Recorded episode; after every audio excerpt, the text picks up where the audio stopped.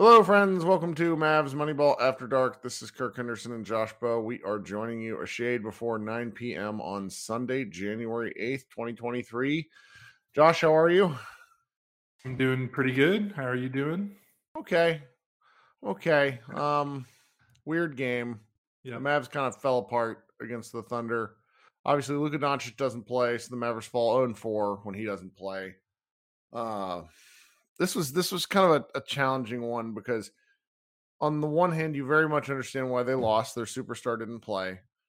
On the other hand they had a pretty good lead and you know the lead just got away from them uh and they really got the they lost it. The against the game was primarily lost in the second quarter and the mavericks just you know every time they'd fight a little bit then they'd get knocked back down and it's just you know it's expected. I would have liked, like, I understand why they sat Luka. They got a road trip ahead. They play a lot of games. He's played a lot of minutes. I don't know. Just, you know, it would have been nice to see them pull one out. Yeah, for sure. I think what's disappointing about this game compared to the other Lukaless games is that it looked like they had a puncher's like puncher's chance on offense, and that's yeah. usually the concern with no Luka. You're like, well, how are these guys going to score? And the Mavericks made, I mean, they shot 36% from three. They made 14 three pointers. They outscored the Thunder from the three point line. And you're yep. like, man, like, kind of feels like they they lost this. Like this could this would have been a really good one to steal. Like, like doubled up on, kind of on free throws. Yeah, you, they were. I mean, their offense wasn't really. I mean, it it, it caught up to them. Uh, at points in this game, but I don't think the offense was a huge, huge reason why they lost. I mean, the reason is the defense. Um, yeah.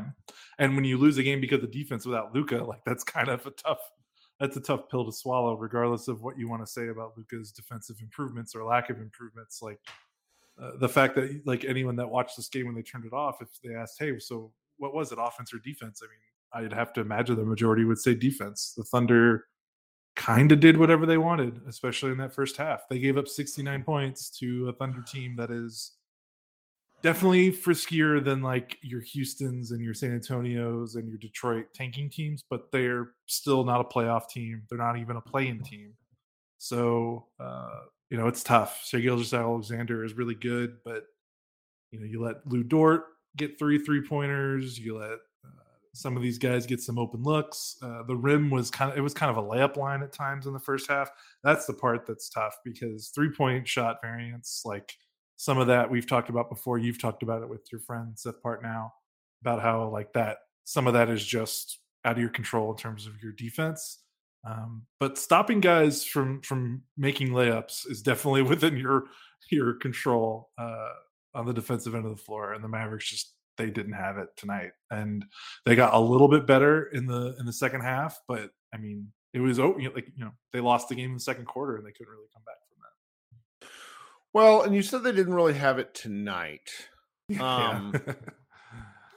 yeah, which they haven't had it for a while. Yeah, and and you know the the surface area reasons why they why they don't have it are pretty obvious. You know, right. when when your three best defensive players are out, you're not going to play good defense. I, I there's I really don't know what to add to that. It, it, you know, I don't expect certain things from Christian Wood. So it's like where when I I see folks talk, oh, Christian Wood's playing better defense, doing da da da, he's getting blocks. That's just no, I don't see that. I don't, but I don't expect it. I just I'm not I, am not wish casting, and and you know when you win eight out of ten games, you look for the, the the positive elements, and you can see some negative elements. You know, the defense is one of those things, but again, they won eight out of ten games. What are you going to do? And until the the you know the guys come back from injury, Green and, and Dorian Finney Smith, there's really not much not much to to do there. Like they're just they're never going to play good rim defense this season. I just I don't think that's in their being. There's yeah, a weird section. Def- they lost their best rim defender, Maxi. Uh, right. we don't know when he's coming back if he does come back. And there's this weird section of fans that really like I've seen some like clamoring for McGee and I don't know how to explain this to people. Like JaVale McGee is very tall with very long arms. That is things that he is. But that has never equated to good rim defense. And don't throw Lakers numbers at me because they, they were he wasn't that good then. You know, 3 years ago, but I don't know. That's fine. Like it's this is just sort of who they are, and we've talked about it a lot. It probably chafes Kidd's sensibilities, but they they've you know leaned into the offense a little bit more, and they've gotten what they've gotten. I mean, you know, Tim Hardaway shot six of eighteen tonight, and the quality of shots that he gets are just very different when he plays with Luka, which is obvious. He can't break anybody down off the dribble, so he's forcing a lot of shots just this this was this one felt same for same for Dinwiddie as well. They both played mm. very similar shooting games. Uh, yeah. Oh yeah. yeah. Jeez, look at that. Those two are combined 12 of 34. That's tough. Yeah. yeah. And Tim actually was pretty good on threes. Um, like mm. you said, it was just they were the team is as a whole was pretty good on threes. Well, they hit their just, first four threes. Yeah. and then they hit they got like a, what, a 12 to 3 or 12 to 5 lead and i was like okay maybe yeah. this is just one of those games where they just ride an, a, a hot shooting night and they they get a lucky win um, but yeah it was not in the cards so they went they went 10 to 35 the rest of the way after after making those um still a low turnover game which i think is is interesting and good uh yep. the fact that this team can control the ball is up there it's just you get you get to this, you get to the second half of of the bench at all, and it's just it's when you're missing this many guys, what are you gonna do? I mean, I, I saw uh tease tease my friend Reddit Mavs who's just like, I don't know who any of these guys are. one of these guys sounds like a 2K creative player. And I'm like, I, I my I then tweeted out like our our bench reads like a list of of of Skyrim NPCs. Like I don't the, you know who, who, if you weren't a Mavs fan, would you know who who Wright the Fourth is and Pinson and Lawson and you no. know. I, trying to think, is there anything else that's really interesting? I mean, it's. I'm probably gonna have to write about the defense after this game, not like a breakdown, but just kind of like the numbers, because I feel like it's our man Iztok. I think has been the only one I've seen really talking about it, because I think with Luka and the way this team plays on offense, off like that just is the conversation. And it's also because it's easier to diagnose offense and defense because the defensive data is just not very reliable like it is for offense. So it's easier to talk about it. But uh last two weeks they're 22nd in the league in defense 118.7 points given up per 100 possessions they're now 18th on the season so uh it's not as bad know, as i would have thought no, it's not, and I think it's because they had a nice little. You know, you played Houston and San Antonio a couple times. Uh, it, that definitely helped. Um, so we'll see. Like I think they they got close to top ten in defense toward the end of that winning streak. So mm-hmm. that just kind of goes to show you what's happened in the last couple of games. Um, unfortunately, the NBA box score data has not updated like the shooting charts because I really wanted to look up how many shots at the rim OKC got tonight because um, it felt like a lot. Uh, it is, like but I like so. Is that more on the just like using your eyes and what you understand about this team? Is that more on the Mavs defense or the fact that Shai Gilgeous-Alexander drives more than any player in the league by a significant margin? Oh yeah, I mean, there's there's nothing they can do about Shai. Um, to me, it was like other guys getting involved. Like, look at OKC's bench, and and if you look at the box score and you look at their shooting numbers, um, three for six, three for six, one for two, three for four. Like, I mean, those guys shouldn't be getting, you know, those guys, your a bench against a bad team shouldn't be getting, you know, it's not like they got the bench got unreasonably hot from three. A couple of guys made some threes, but you know, uh, former Maverick Omoruyi was three of six from the floor, six points. He's not taking any threes. Um, you know, Terrence Mann didn't make any threes, and he scored six points on three or four shooting.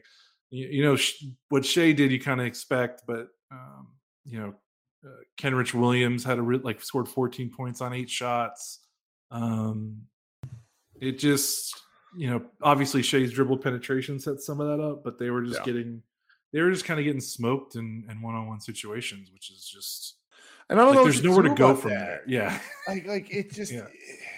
you can't. That's not something that's improving. I mean, we we've kind of beat the Bullock horse to death. I, I'm just sort of settled on the fact that I think they may try to move him. I really, I never would have said that, but I wouldn't be shocked if they tried to move him. He's an affordable contract with a good reputation. Yeah, it's maybe. it's brutal.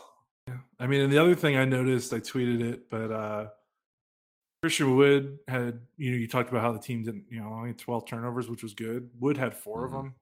And something I'm noticing, he had a, I mean, he had a pretty solid game offensively. Defensively, he's he's part of the problem at the rim. Yeah. Um, but offensively, like he had another good game. But something I think his next step is going to be, I don't know, you know, if it's with Dallas or with another team, like wherever it's going to be. Um, I don't know if you've noticed this, but teams are starting to pick up on like how good he is at getting the ball to the basket. Uh, you know, like the scouting report feels like it's catching up a little bit. Mm. And I feel like teams are really trying to get him to commit cheap offensive fouls right outside the charge circle. Like guys Ooh. are trying to like step in and take charges. Uh, smaller guys are rotating and he's like elbowing guys. And I feel like the next step for him is like he needs to recognize when he's good at going to the rim is the guy that's rotating over trying to take a charge. If so, like control yourself, pass out, or make that little floater. Um, or are they trying to contest? And when they're trying to contest, I mean, he's great. Like he's great at finishing through contact. So he's got that part down. But I feel But like they don't fix that. yeah, yeah, He that's something like that you of- watch tape and you, get Yeah. repetition against it. I just something mean, I've noticed like the last. I, I don't think on defense he could you could show him film and be able to change what he what he what he ought to do because I don't Yeah. think he has the reaction time. Frankly, he doesn't have Yeah, the hips, rot- but the rotations are slow. Yeah, sure. but but offensively, it's like uh with that stuff under his body control, which is really good. I think that's something he he figures out. Yeah, for sure. That's a Um, good. that's an interesting point. I should probably write about it. Um, but yeah, otherwise, I mean, you know, what else is there to talk about? No Luka, kind of the result. And the only thing that surprised me again was uh, when usually when it's no Luka, it's like a 98 89 game. Yep. Um, so like the defense, like a lot of people are going to write this game off because it's a scheduled loss into Luka, second night of a back to back. But the defense needs to like eh, they don't need to be elite. Like I don't think anyone has a like an expectation of them getting back into the top ten since they've uh you know they have no KP, no rim defense, and they have no Maxi, no rim. You know their their two best rim defenders from last season are gone, Yeah, and their their best perimeter defenders are all out. You know Dorian and, and Josh Green are hurt. And Reggie seems to have lost a step. Like so. You know, I don't think they just need to be a little bit better. You know, like they need to try to get to average because they're below average right now, and I don't think that's gonna uh, do them good in the second half if they can't get that closer to average. So, I think you're right. Well, everybody, prepare yourselves for a late week. Um, oh, God. I mean, all things considered, Yeah, could be- we've been be lucky. worse. There's Yeah. the, the Tuesday game against the Clippers starts at 9:30 local. That's brutal. the Thursday game against the Lakers is at 9 p.m. on TNT, but again, it's a Thursday game. You're heading into your Friday. You, everybody can go to work brain dead. Then there's a, a Saturday 9 p.m. game and a Sunday 8 p.m. game, both against Portland. One of those two games is going to be awful. I just don't know which one. Um, is is that's my take. Uh, we had one of our guys just basically predicting a two and two, which I'd be happy with two and two. Road trips suck. Um, I though I I sort of secretly think the Mavericks just figure out like the Clippers are in disarray unless both Luka and or and both unless both Kawhi and Paul George play. But Zach Lowe said something on his podcast the other day. It's going to tickle me for the rest of the year that he hopes the Clippers research and paper into load management is going well. And because they just don't play. Like they just Yeah, they it- don't. The stuff they do is stupid, and, and that's why they're not winning more. and it's it's like I mean, not to talk about another team too much, but it's all it's Kawhi. Like I mean, that's why Yep. he left San Antonio. Like he kind of runs when he plays. Like that's not And, even and an I- everybody gets in their heads about the Lakers and LeBron, but I just I just don't care. They won their first division game yesterday. Their first division game. It's game forty. Yeah. Like, don't care.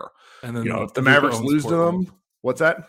And I was gonna, I, I cut you off. I was gonna say, and then after the two LA teams, it's Portland and Luka Yeah. owns Portland. Like I, I you know, five hundred will be great. If they lose one, if they lose three of them, then I'm going to be a little eh. But you know, this this schedule's a bit of a march. But I'm looking kind of you know doing the look ahead thing real quick. February, and that's of course right around All Star break. Tomorrow, tomorrow also represents a month out from the trade deadline, by the way, so everybody knows, which is February 9th. Um, February is a little more interesting to me, and then March is just a murderer's row of important games for the Mavericks if they want to do stuff. So it's just right now it's about notching wins and keeping their head above water. They're fourth in the West. Like what it, Yeah. you know, what what can we? There's no real bitching to be done, Nope. not even from me. Wow. I know. Put that on your tombstone. Right. All right, guys, we'll be back on Tuesday night late and hopefully not talk very long because the Mavericks will beat the pants off the Clippers. This has been Kirk Henderson and Josh Bowe. Stop by Mavs Moneyball. We got a number of things. We threw up a lot this weekend, interestingly enough, because the back to back, but other other reasons. And then I got three or four things scheduled already for tomorrow. May might have more just because I did one of these interesting uh it's like the SB Nation reacts surveys they had me do, and um, Mhm. I, the question was, um, you know, did the seven game win streak change your expectations? Uh, and I, I got a 50 50 split, which was really interesting. That's amazing. Yeah, That's that's and, and that dead in the middle. And like there's a lot of voters in these things. So it's just this interesting thing. Anyway, that'll go up. And then there's a trade. There's I put together all the Mavs trades rumors that that have happened so far, and they're hilarious. Included it's just I, I love trade season now that Donnie's no longer involved because that means the Mavericks names are actually in stuff. So all right, Kirk Henderson and Josh Bowe, please rate and review us. Appreciate your support. Everybody have a great start to your week. Bye guys.